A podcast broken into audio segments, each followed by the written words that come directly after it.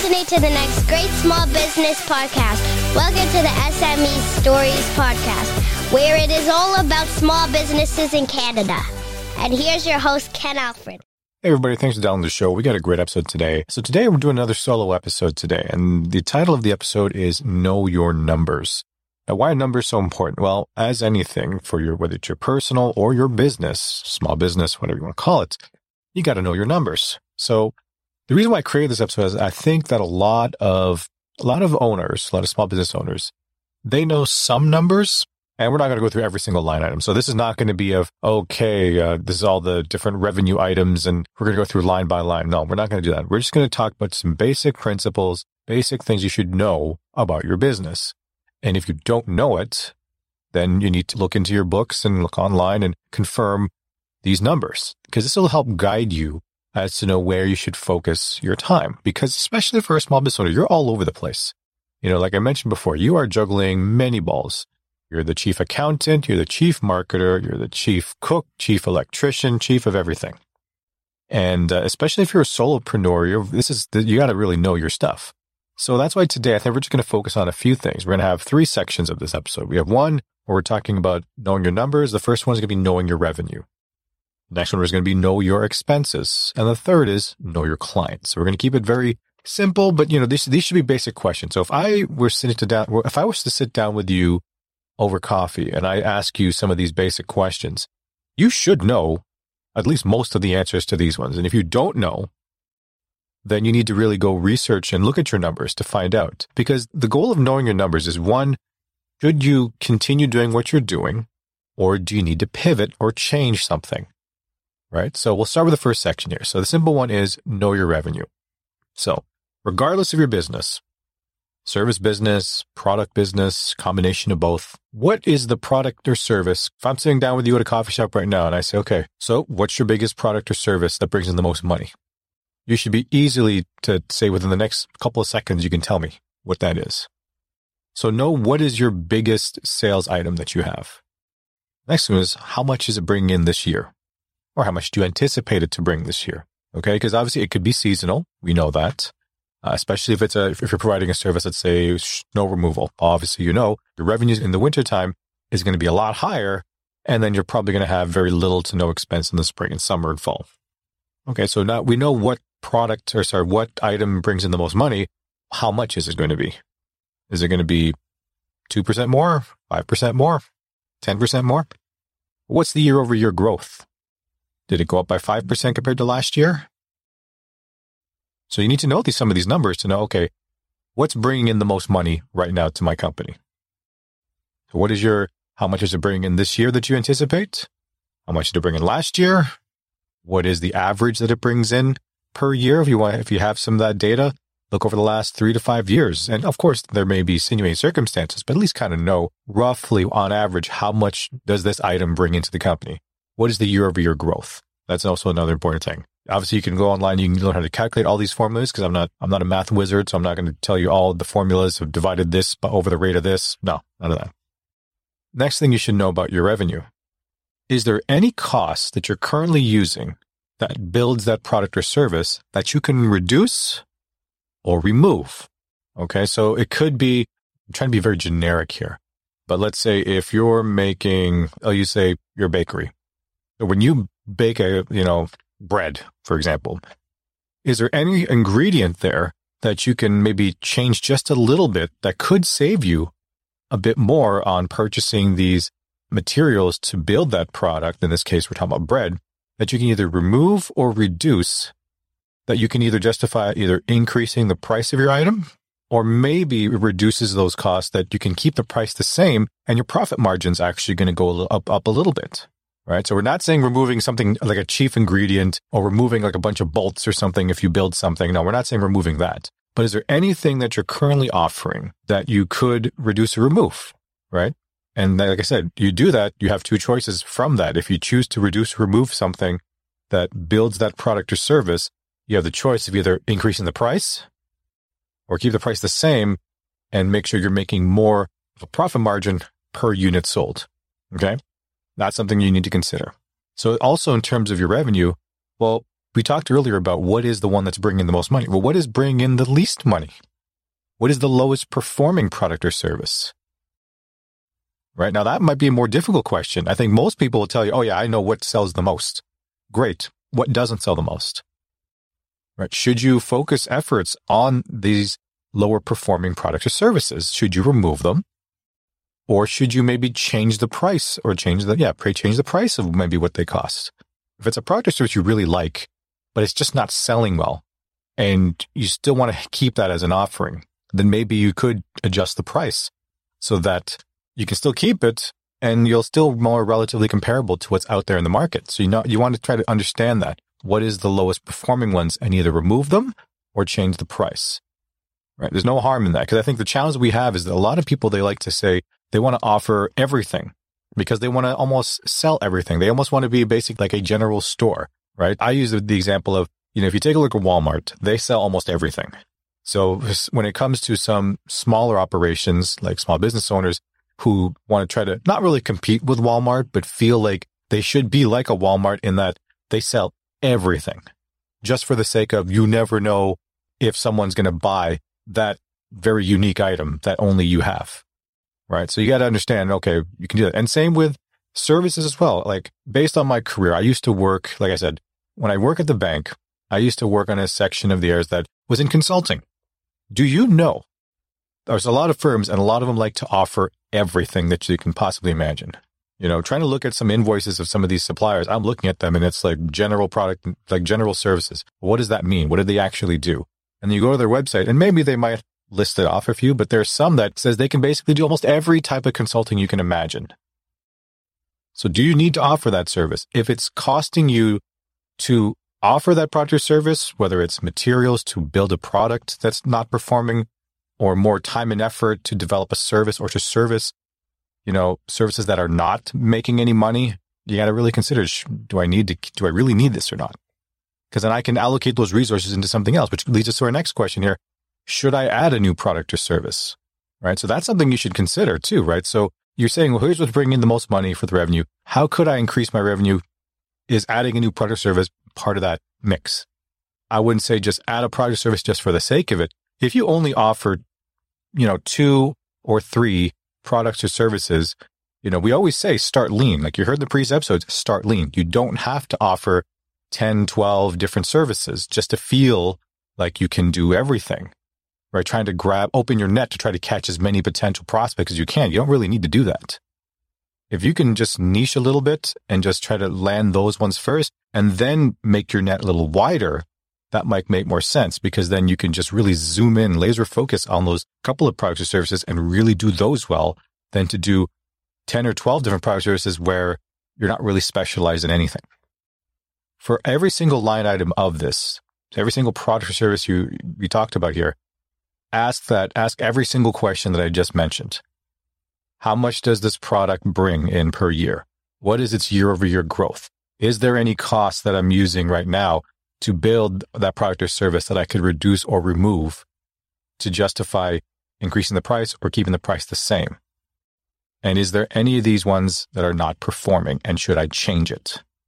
So those should be some of the things you should look at. Every single product that you offer, go through some of those questions just to find out if is it worth it to keep it. All right.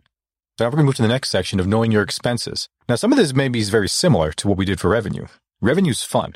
Expenses are not fun, right? I think in a perfect world, all we talk, we just want to sit back on our couch and have all this money come following in. And we never have to pay anything back. Well, of course, that's not in reality. So let's think about knowing your expenses. So similar to some of these questions we have for revenue are going to be in the expenses. It's going to be, okay, what's your biggest expense? Is your lease? Is your lease? Are you doing a home office? So it might be your mortgage. You know, are you paying off the building that you're running your business in? So some of these different things, we know what are their biggest expenses, right? So a lot of them you might not have a lot of control over. So, you know, we're talking about, you know, we all know about fixed costs and variable costs. So we know fixed costs are expenses that we're paying that are pretty much consistent every single month, right? So the lease you're paying at a building, that's going to be there. Your mortgage is going to be the, that's the case as well. Maybe not now. Now they're changing the interest rate here in Canada. So your rates might go up a little bit, but just on, on average, you should have an idea of what is your biggest expense, right? And aside from looking through your numbers and your expenses, what has increased year over year? Is it some of the materials you use? Has they gone up?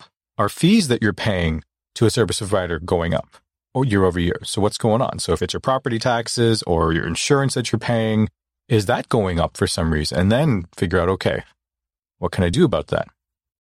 Right. So the next thing you can consider too is a lot of your expenses, can you bundle them? I know it might seem common sense, but you'd be surprised how some people don't know about that. Right. So if you're running your business now and you have internet, you have a phone, landline or, her cell phone or a tablet or, you know, I'm just trying to think of some other ones that you have here. Or yeah, this could even fall for some of the insurance that you pay. Right. So you have your business insurance, which I always recommend you have business insurance. Do you use your car and maybe can you use some car expense? So maybe make sure you try to lump your car insurance into your business insurance. If you have a home office, you can have a basic home insurance. In my case as well, ours, our property is, is a house, but we have solar panels that we're selling the electricity back to the provider. So I have to make sure for my insurance that I, I include this as a small business. So my have that all bundled together. So lumping all your technology expenses like your phone and internet so that you're getting a better rate versus paying them individually in terms of, you know, I got this rate plan here and then this phone rate plan over here. But if you even bundle it up, even if it saves you maybe 2% a year, 3% a year, that's actually, it may not seem like a lot, but at least that's one less thing you have to worry about. Same with uh, your insurances as well. Like going through several different insurance companies, because some people might think that if they go for a particular service provider and they can get the lowest rate possible, they should stick. And if it means that this provider here, provider A is my car, insurance, they give me the lowest rate. But then supp- supplier B, which is my home insurance, they give me the lowest rate. Well, obviously talking to both providers, see who can actually give you a better rate altogether if you lump them all together, should be something you should definitely consider about. And go shop around too, especially if it's close to your expiration. You know, find out what's the better rate. We talked about lumping it in like insurances, technologies, and stuff like that. Well, what about should you go with a new product or service supplier to reduce your expenses? That's something we do as well for my, even my day to day job. We might work with a particular supplier for many, many years, but one thing I always do is I try to do some benchmarking analysis. I shop around and ask them, okay, for this particular service or product that we, we at the bank have, can you give us some better pricing on it? Right. So then I can use those benchmark analysis to find out the rate that we're paying in terms of what this supplier is providing us. Is it comparable to what's out there, what we call on the street basically just means are other suppliers who provide similar products and services, is their pricing basically the same? If it is, then we know that, uh, okay, then the, the current supplier we're paying, we're, we're okay with. If it's not, and the suppliers on the street are offering the same type of service and product at a reduced rate, then maybe I should consider, you know, opening up an RFP or when the contract expires the supplier, maybe move to a different one. So you never know. Right. So that's something you should, you should consider as well. It's not just bundling everything up. It's to really check who your suppliers are and are they giving you the, a comparable rate for what you need and the rates that you're paying? Are you, are they giving you the best price for it? Right. Now, I'm not saying you just, you know, drill them to the bone and, you know, but at the same time, you want to make sure that knowing your expenses, you should know, okay, what are the opportunities we have to reduce expenses without, let's say, laying off people or doing anything like that? You know, because we don't want to do that. All right. And then obviously, when you take a look at the next one here for knowing expenses, is there any services that you're currently paying for that you could actually remove or reduce? Sounds very similar to the revenue, right? And I'll give you the example. So let's say you run a, a small little shop, a small little business, and you have like a little waiting room area. You have a little lobby in the area and uh, you decide to have like, you know, some streaming service paying, you know, playing on your lobby, waiting for potential clients to come in. Okay. Now, the question is, do you need to keep that streaming service going because you feel like, oh, well, I don't want them waiting too long while they're waiting for us, right? Like if they're waiting for their appointment, oh, I don't want them to be waiting too long because they might just get restless and then our, our discussions with them is going to be a lot more challenging. Well, think about it. If you're paying, let's say whether you're paying live cable or you know, a Netflix or a, some streaming service at your place of business just to, you know, show that they have something to look at. Remember, does the client that you're potentially servicing right now, Do they, they have their own phone or tablet? Could they be watching their own thing? So do you really need to be paying that big screen that's showing, you know, CP24 or the, or the latest news? Or should I just stream a bunch of movies? So that could be something you can remove. You don't really need that. Right? Or maybe printing out paper invoices for some reason. I don't know why people still print out for certain things. Yes. But if you can send them an e-invoice or an e-receipt, do you really need that printer to hard copy everything? You know, you can move things to the cloud. So, you know, maybe you can print it out somewhere else. So do you need to continuously pay for that printer or that paper for your place of operation? Maybe you don't need that. Hey you, do you need a voiceover? Well, look no farther. Northway Capital Group has your answer. Commercials and explainer videos, AVR and voicemail, health and wellness, corporate training and e-learning, announcements, documentaries and biography. Contact us on social media or email us at northwaycapitalgroup at gmail.com. Moving some of these things, when you take a look at it, you can look at it in two ways. You can look at, at what am I paying monthly for this service? Or you can blow it up and say, okay, how much per year am I paying for this service? Because then you can really start to determine from that perspective, okay, does it make sense to continue having this service? And is this service helping in any way my company? So that's something you should consider. Third section here. Know your client. Now, this is obviously very important as well. Knowing your client. Similar questions. Who is your biggest client? We're sitting down. You should, if I ask who's your biggest client, you can tell me. Top two, maybe top three clients, top five, even if you know many. How much revenue did they bring in? Let's say for the current year. How much revenue did they bring last year? So we talk about the year over year comparison. How much do they normally bring? How long have they been a client? If they brought in 80% of your revenue and they've only been a client for a year, wow, that's great. And if they are someone that's very consistent, that's even better. So you want to know how long have they been a client, right? Especially if you're new, obviously everyone's new. But if you've been doing this for a while, you should tell me how long that person's been a client. How much revenue do they bring into your company? There's a few other questions we have here. Did that client provide any referrals? Wow, most people think they know who their biggest client is and how much do they bring, but did they bring anybody else? Because people tend to refer people to places they trust. Right? So at the end of the day, as formal as you can try to make this out to be, you only do business with people you like and you trust. So if I'm providing a great service to you and you know of people that are looking for similar services, are you going to tell them, oh, yeah, go to Ken.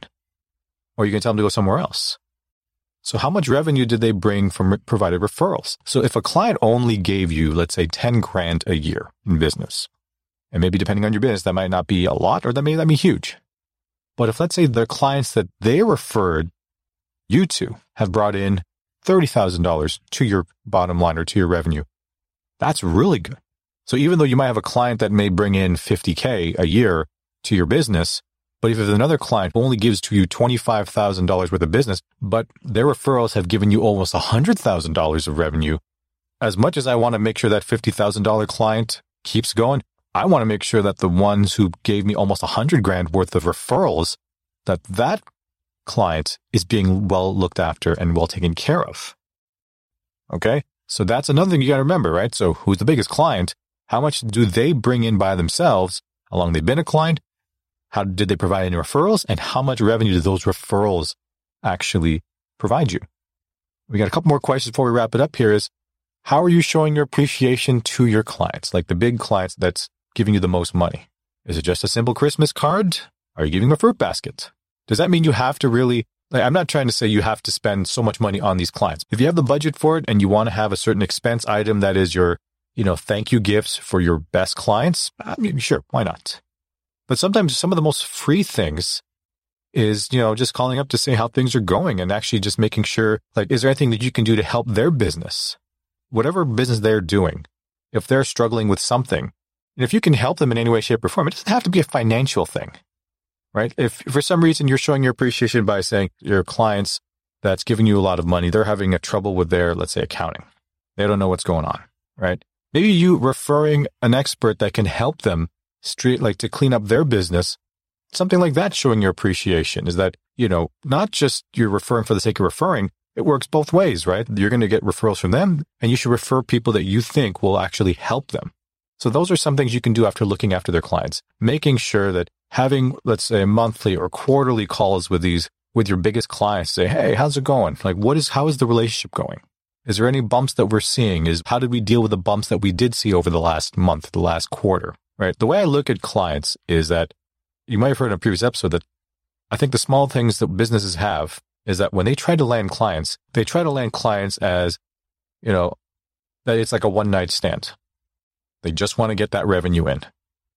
But I think we should really think about having almost like not looking at clients as a one night stand. And I mean, I don't mean to be too graphic on that, but how about we start looking at clients almost like a marriage? You know, some people call it strategic partnerships, whatever you want to call it. But think about it. If this client is making you money and you're trying to make sure that they're making their money, then that means you guys will be moving together. You're on the same boat. We both want to be successful. That's why when I work with certain suppliers, I don't want to just, you know, make money from them. I want them to make money as well so that, you know, if I can increase my revenue and they increase their revenue, maybe they can add another service that I currently I'm not using them for because I don't need it, or maybe I didn't even think about using it. Then we can build that relationship. So instead of them just providing one service, if they provide a couple of different services that helps my business grow, why not? Always think about that way, right? Think about long-term partnerships with your clients. You don't want them just once a year, once a month. You want them to say almost any time they need something from you, you're there to offer it for them and you're growing that relationship and you're growing that trust. Okay. That's one way you can show appreciation. Now, the last thing is a bit tough to think about. Can you survive if you lose them as a client?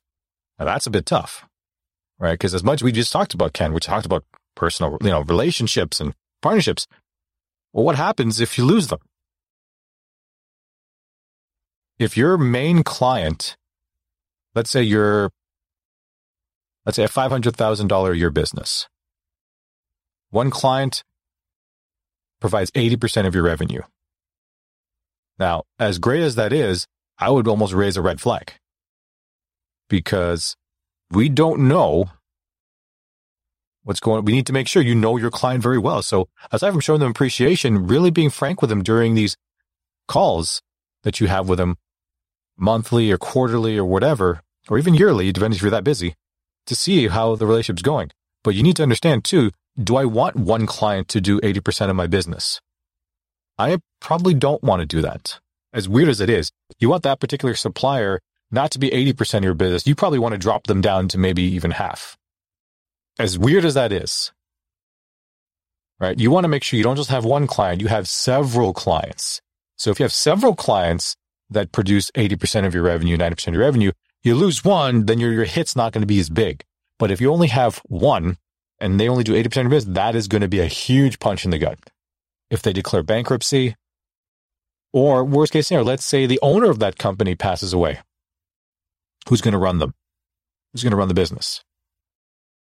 Right? So for some of these, if you look at some of these commercial properties you see nowadays, there's some plazas, especially in the Ajax area, that there's usually like what's called an anchor tenant. The one that you know, kind of brings everybody in. So those anchor tenants like a Walmart or a Home Depot or a Costco, some of those big box stores, when you go to this plaza, mainly people are going there for those big box ones. But you want to make sure that those particular plazas, for example, has other bigger names so that should a Walmart leave, should a Home Depot leave, should a Costco leave, they still have other places that are there that have a reason for people to go there. Same with your business as well. You want to make sure you're diversified enough. Now, I wouldn't say you try to have a 100 clients all producing, you know, a couple of percent of revenue, I mean, that's, that's not going to be very efficient. You want at least, uh, my, my guess, you probably want at least three to five that kind of build, give you the most money, most revenue for your business. So at least one leaves, you still got another two to four that's still, so you're, you're not taking much of a hit. So that's a, something you should definitely consider. Can you survive if you lose them as a client? If you cannot, then you need to increase your client base. You need to drive those sales to get clients to take that, you know, like I said, in case uh, this client leaves for whatever reason. All right. So just a recap of what we talked about for your revenue, expenses, and clients. Revenue, what product brings in the most? How much are they bringing in the year? What's the year over year? Any cost that we can currently build in that product or service that we can reduce or remove? What are the lowest performing products or services, and should we remove them or change the price? Should I add a new product or service? All your revenue items, that's a question you should be asking. Every line item on your expense is what is my business expense? Has the expense increased year over year? Can I bundle any of my expenses together? We talked about phone and internet or car insurance, home insurance, business insurance. Should I go to a new supplier for a reduced rate in the product or service that I'm currently paying for? Can I remove any services that I'm currently paying for that really aren't necessary? And we talked about your client. Who is your biggest client? How much money did they bring in? How long have they been a client? Have they provided any referrals? And how much have those referrals actually brought into your business? How much revenue those referrals make you? How are you showing your appreciation for a client?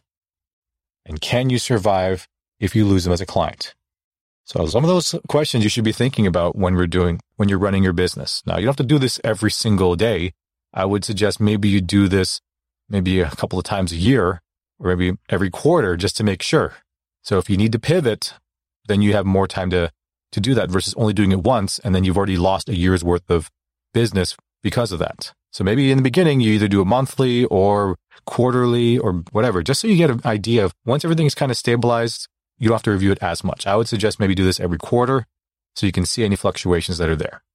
All right, guys. So that is it for this episode. I had a great time recording this one. I thought it was a very fun episode because it really makes you think. Like I said, we juggle 50 balls in the air. So it's kind of nice to at least focus on one section and really know your numbers.